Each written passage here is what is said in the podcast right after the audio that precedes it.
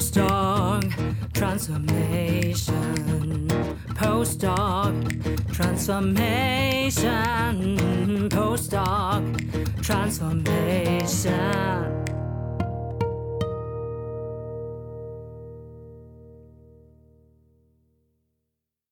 Invest in your postdoc transformation. Welcome to the seasonal show for scientists leaping into business. In every sponsored episode, we are happy to recommend employers of choice for you. Make sure to check your readiness to leave out of science with us for free, as linked in the show notes. For your career transition, we offer customized career transition e courses and memberships also at graduate schools all over the world. Maybe yours too. And if your university isn't yet our customer, enroll in your free email course for career transition made simple, as linked in the show notes. I'm your host, Professor Dr. Eleonore Soei-Winkels, with my team who is rooting for you. And let's build your postdoc transformation with this episode. If you are strong in scientific methods, do you want to know how you can leverage your strength into the decision making context in business? In this postdoc transformation show episode, Dr. Emily Rosenthal from the US will make you see how you can transfer your quantitative and qualitative research skills. In her own business, Masters of the Day with Dr. Emily, she helps leaders in the boardroom and or organizations to change in data-driven and sustainable ways. She helps scientists leaping into business to move from academic rigor to business agility. She'll talk about the importance of your personal mission statement. Let's dive right into our interview with Dr. Emily. So, Dr. Emily, I'm so, so appreciative of your time. We all need inspiring role models that do something different based on their PhD. Mm. I want to start with two warming up questions, and I hope that you're yes, fine with that. Yes, please. All right. Are you game? I am game. so, good. So, first things first, uh, are you a quant or a qualitative mixed design researcher Ooh. at heart? Ah, Oh my gosh, that's a great question. So, I think I'm a blend of qualitative and quantitative. Mm-hmm. My background is in communication and anthropology. Mm-hmm. I love data, I love numbers, yeah. I love the quant side. However, that is not my strength or my skill set. So, I love having that because it's data driven insights that kind of puts mm-hmm. it with the human behavior and the organizational culture. So I find that I'm a blend of both, kind of mixed methods design, that it also depends on your audience and how you're communicating mm-hmm. the data to them.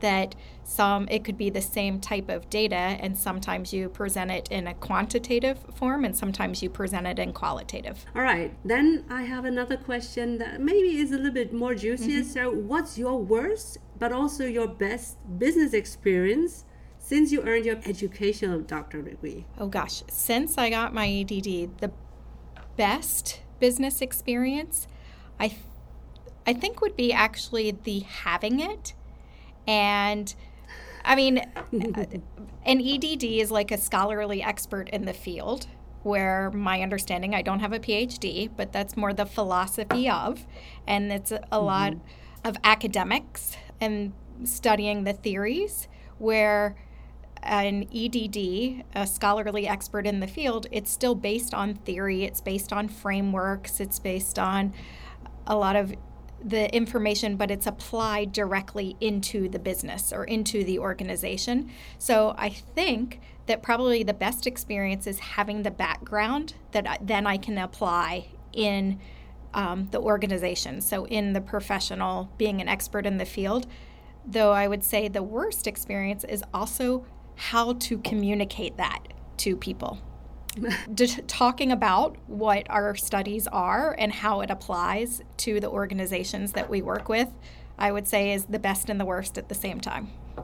Hmm, that's intriguing because I would have thought that based on your explanation, that would be really a benefit. Mm-hmm. Oh, yes, it's a benefit to have it over the over the yeah exactly over the PhDs that are mostly research yes oriented. I agree. I and well equipped for research, but not so much for for organizations. Yes, and I think which lies with if somebody has a PhD or an EDD or any um, higher degree, it's how do you explain it to those that are mm-hmm. not in that academic setting.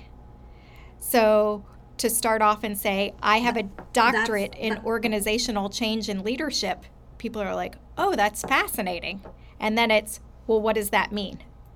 Okay, that already is in it a real. Mm-hmm okay so postdoc transformers if you haven't been you know paying attention to that the way you frame it makes the difference yes so people in business don't know about the different doctoral degrees mm-hmm.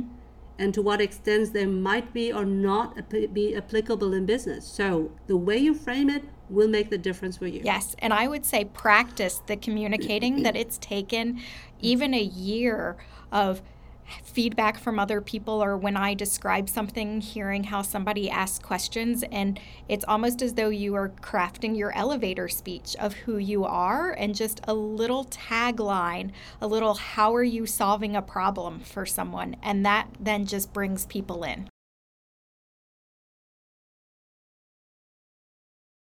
And once you have determined your readiness to leap and want to transition into business or industries, then you can enroll in your free email course with 10 actionable, bingeable email lessons until you start your job in business.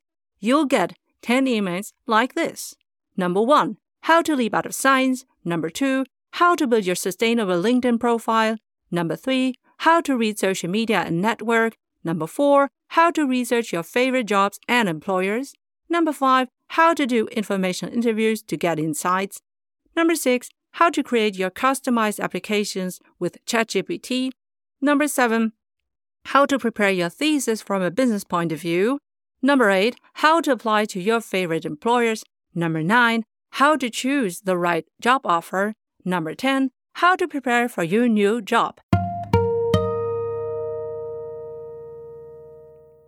So now we'll be focusing on your topic that is how to leverage scientific methodology mm-hmm. in the business decision making context. And that's really, I say that you are the expert for that because you've put so much thought into how to explain your business mm-hmm. to others. And I think that this is already very scientific in the way of that you are testing this. Mm-hmm. I mean, you're saying that you should pitch, and, and, and then you already said that you should take a lot of, you know, practice over a couple of years mm-hmm. with many different audiences, and that's essentially hypothesis testing.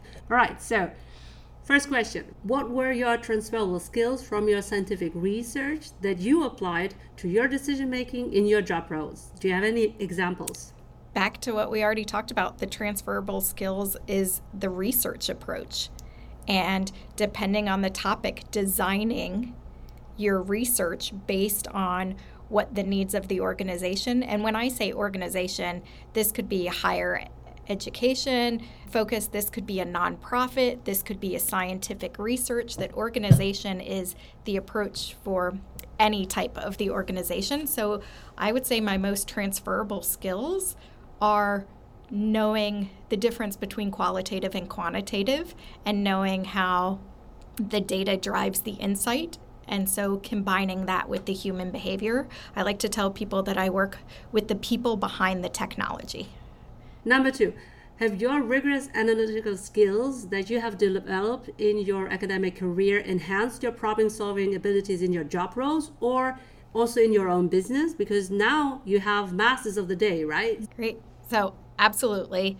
I would say the analytical skills, like the rigorous honing at my academic career, are almost the cornerstone to how I solve problems now. So I went in, and my field has not changed. However, my approach and how I run things is different. So it's enabled me to kind of take complex issues and be very strategic with the solutions that I have and also how I analyze the data. So before it was more experiential based, and now it's more data driven and understanding theories of change and the frameworks. And so when I work with leaders or work with people within organizations, there's a lot more background then to the skills that I'm able to bring to the table. When you're talking to leaders in their organizations, mm-hmm.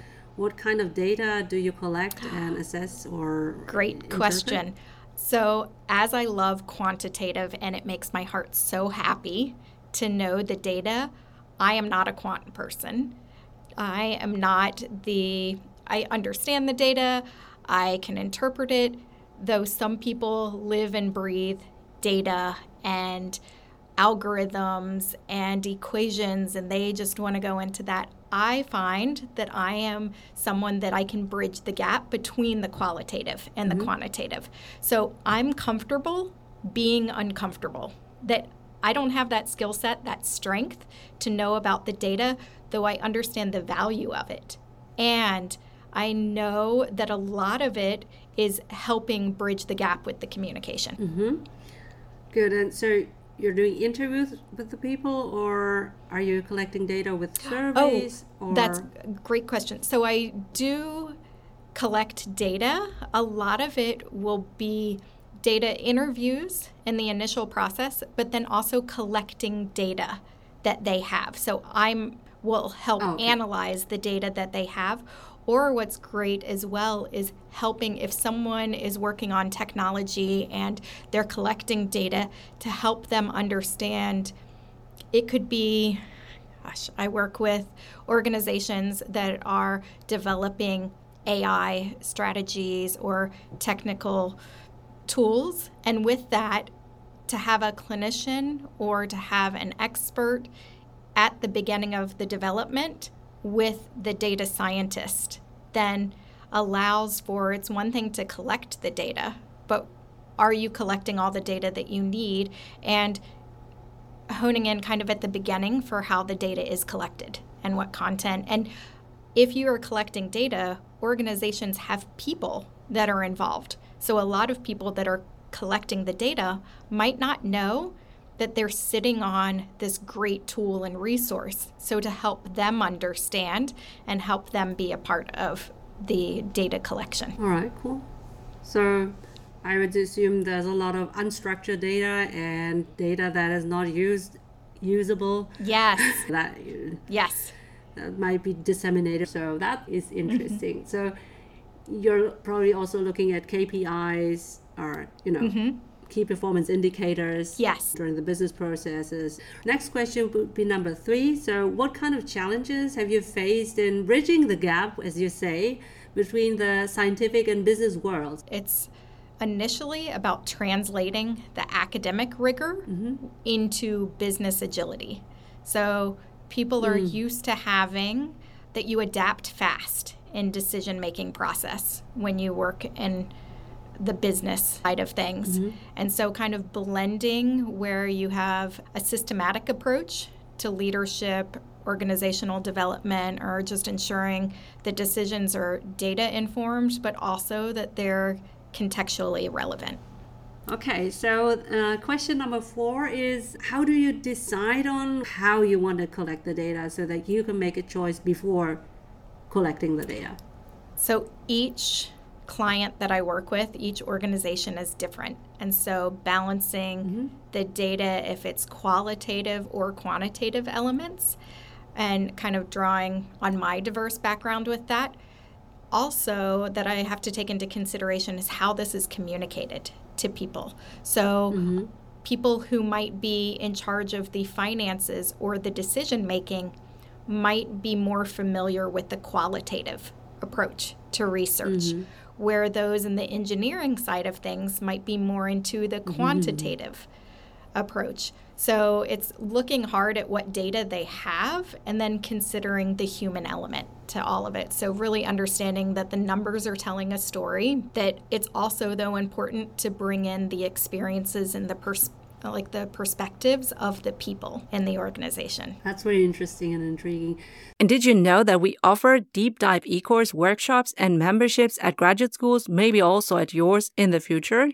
Ask your graduate school coordinator whether they want to book my services so that I can deliver them to you 24 7, 365 on your mobile device. And even better, if you get us paid by your grad school, we will pay you 50% recurring sales commissions. So you will earn money with us as we help you and your PhD besties to transition into business. We can build a postdoc transformation together. Woohoo!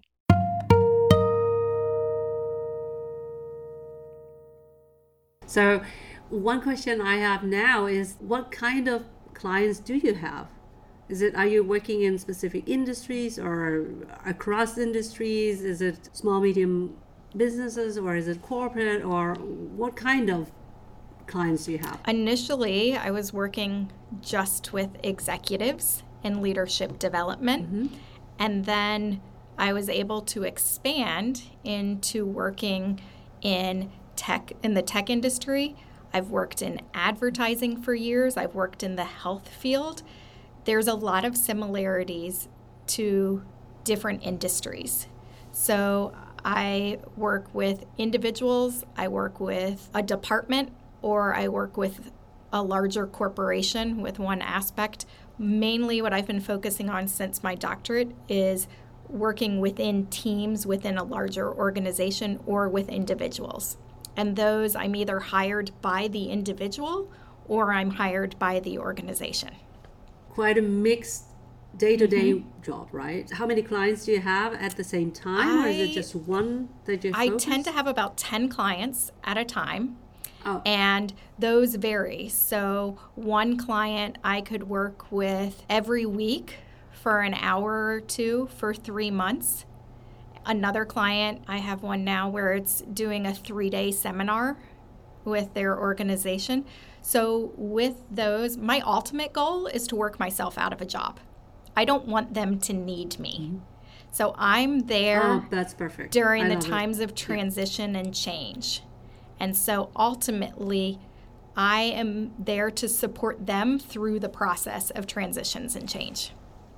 Have you ever wondered how to make your grad school stand out in the crowded landscape of academia? Do you aim to attract the best master students from all over the world to learn from and work with your professors so that your research remains globally recognized and well funded? Do you wish to repel bad applications which aren't tailored towards your grad school's research profile? Now, let's talk about a powerful branding tool podcasts. They're a game changer for higher education institutions. As a professor, active on TikTok, Instagram, LinkedIn, and a podcast host and producer of this postdoc transformation show, I'm here to encourage all the graduate school representatives to think beyond the conventional marketing mechanism. Instead of being one of many vendors at a time limited grad school fair, why not create a podcast that showcases your grad school as the ultimate destination for the world's best master's students? Share inspiring and encouraging stories of your top PhD students, high profile alumni, your faculty, and the incredible opportunities your grad school offers. A podcast can be a window into your school's vibrant community, its cutting edge research, and unique experiences. And in times of AI generated marketing material, a podcast with your academic leaders in real life is a very human and innovative way to attract prospective PhD students. You can inform them every day, everywhere, not just during the typical grad school application seasons. This would prepare your best candidates for the application. Even better, you can support and make your current PhD students and postdocs visible for their next career steps in academia or business. Remember, successful graduates elevate your grad school's reputation. So, if you are a university chancellor, grad school dean, speaker, consider this. By launching a podcast for your grad school, you can elevate your grad school's brand and tell aspiring scientists and employers what makes your grad school the best choice with scalable, evergreen content. If you're interested, forward this to your marketing representative and get our list of 30 sample episode titles customizable for your grad school podcast and just enter an email address on my website www.postdoctransformation.com as linked in the show notes. As a seasoned professor and podcaster, I'm also happy to strategize about how you can launch your grad school podcast on Podbean, the podcast hosting platform we use for the Postdoc Transformation Show, supporting scientists leaping into business.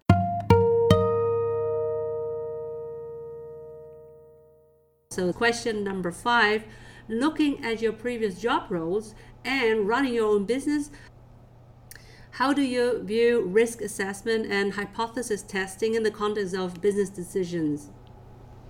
So, risk assessment, hypothesis testing is very applicable in the academic setting and also very applicable in the business industry. So, my scientific training has kind of, I feel it's been invaluable because it allows me to approach businesses' risks and opportunities in a more scientific approach. So I apply hypothesis testing as a framework with exploring new strategies, and it allows me to be able to pivot based on data and outcomes from the hypothesis testing.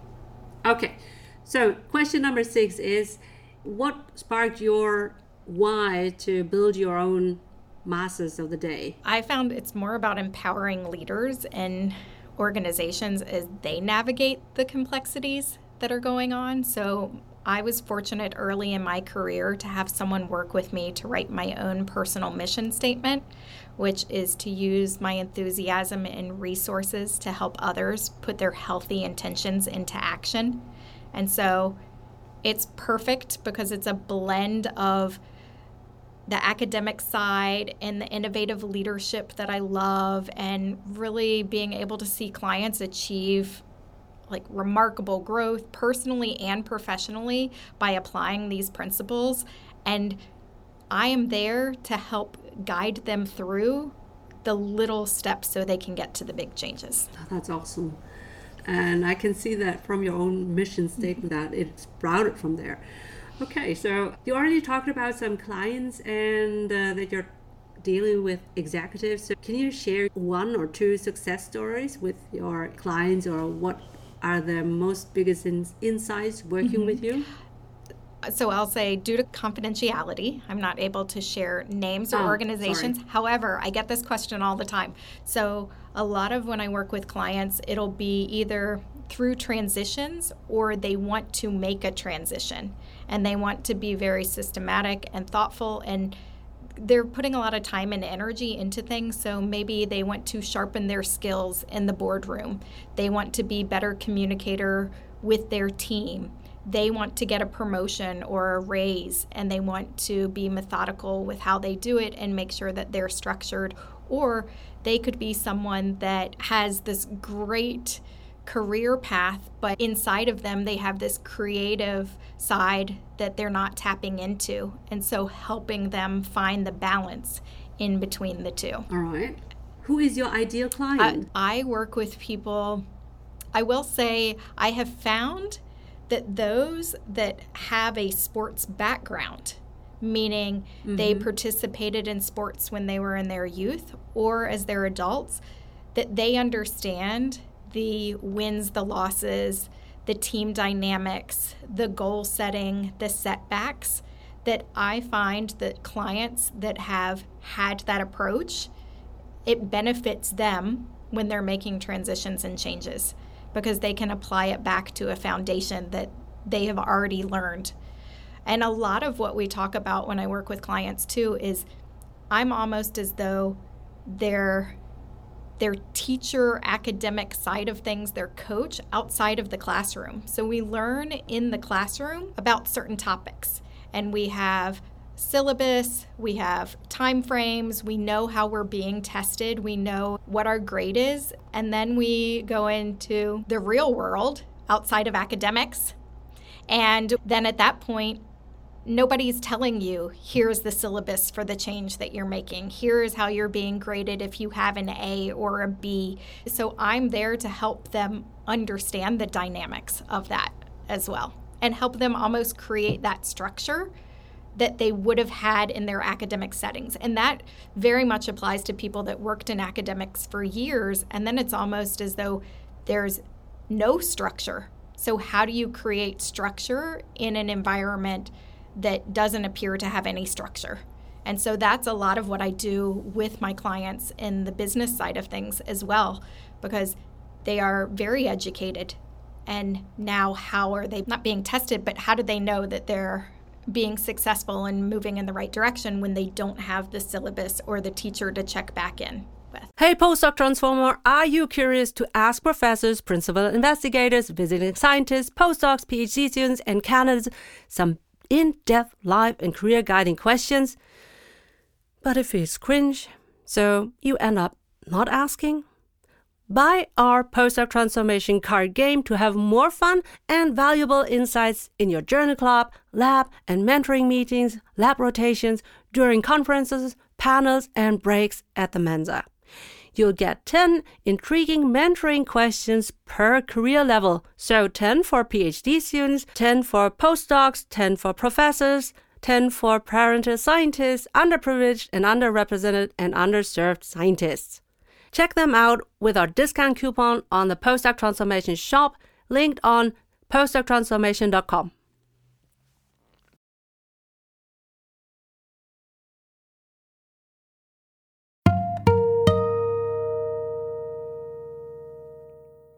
So, looking back at your graduate school experience, would you recommend your grad school and why? Yes, I would recommend my grad school. My grad school is mm-hmm. one of the top 10 in the world for sport leadership. A lot of people that go to the graduate program where I went to go into sports, whether it's collegiate or professional. There aren't as many probably in the direction and the path that I went into. I went into sports because I see the value of if you're a grassroots organization or if you are in a corporate boardroom, it's about wins, losses, team dynamics, resilience, training. And when I finished the Peace Corps, I worked um, internationally for a couple of years. And when I was done, I thought, do I want to get a master's of public health? Do I want to get a master's of nonprofit management? Do I want to get an MBA? So, with that, I looked for a graduate program that could apply in the business, in the nonprofit, in the public health. And now it's time to thank Company ABC, who sponsors this episode of the Postdoc Transformation Show. I would now be reading the company's answers to one of six bold questions so that you can choose to apply. For example, number one, describe your most valuable experts versus leaders in your company. Have they typically earned a doctor title? Number two, for which of your company roles or units do you encourage somebody with a doctor title to apply? Number three, how would you describe your organizational culture in which your most valuable experts and leaders thrive in to nominate an employer of choice so that we can ask our informative, bold questions, let us know via the click on the link. If you are a company representative, like in recruiting and employer branding, and now you want your company to be highlighted as an employer of choice for our audience, you can become a sponsor of a dedicated Postdoc Transformation Show episode. Just click on the link in the show notes. And now, back to the Postdoc Transformation episode. So you already talked about your own motivation, why you chose your grad school. So looking back, do you think there is an ideal candidate for that grad school? I think it's great for anyone who's kind of curious or resilient and ready to take on challenges within the sports field. It also allows the ability for diver- diversity of thought. And mm-hmm. when you are working in an academic setting, when you're in a business setting, there's a lot of problems and solutions. And sometimes, if you have everyone who works in the same industry in the room, then you don't have diversity of thought of seeing other approaches that could work. So, from an engineering perspective, they might be able to apply something to medical. From a sports environment, they might be able to apply something to a marketing team especially in nowadays time where you cannot really say what will be working mm-hmm. but instead you have to be working with whatever you mm-hmm. have and then work out new solutions that's why diversity of thought is really important have you found this episode so far helpful for yourself well maybe you can subscribe on YouTube, Spotify, Apple Podcasts, Podbean, or wherever you get our show. And also share this episode with your PhD bestie because that would encourage us to help the underprivileged, underrepresented, and underserved early career scientists leaping into business. This would also ensure that you don't miss a future episode. Also, our subscription and listening numbers are key for finding the right sponsors for our show so that we can help you for free. And now, back to the show. So the next question is Is there anything I didn't ask but I should have asked you? I guess kind of the thing that I would recommend is the importance of mm-hmm. adaptability. And so when it comes to science, when it comes to business, as we just talked about new ideas, and willing to kind of change course based on the new information is very relevant. Okay. A lot of times people are emotionally invested or have spent a lot of time invested in solutions or problems or paths. And I would say be adaptable, be flexible, and be sustainable. Oh, that's that's a real in there. Remember, you are a postdoc transformer. You are highly intelligent, well educated, a bachelor, master, and maybe you have already your doctor under your belt, or you are a postdoc. You are internationally experienced, fluent in English, a leader and expert in your prior research field. You're resilient, brilliant in adaptation and problem solving. You are eager to bring in the transferable and monetizable skills needed in many companies to embrace the future and to become or remain an innovator in their markets. You probably read a lot of books on your topics. So, are there any books that you want to recommend on your topic? Oh gosh. I this is where I wish I had a book club for everybody that wants to read the types of books that I read. While people are reading more mainstream stuff, I read autobiographies and business books and I probably have uh-huh. about 5 of them going at once and I'll rotate. Okay.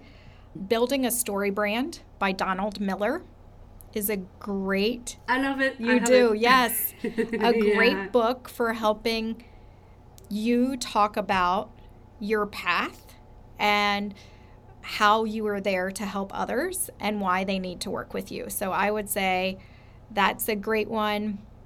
I also, right now, I'm reading Emily Post Etiquette book, which also talks about in the digital age. Um, I'm rereading, I've already read it multiple times, The Five Dysfunctions of a Team. Oh yes. That one's a good I one. Mm-hmm. Someone the other day recommended The Confidence Gap and then Extreme Ownership. I I think I read 3 books last week alone. I love reading these topics, but then I'm also reading one about Surely You're Joking, Mr. Feynman. And um, he it's about his scientific approach to things. So Richard um, Feynman. Yes, reading one of his books, and then also the autobiography of Andrew Carnegie and the Gospel of Wealth.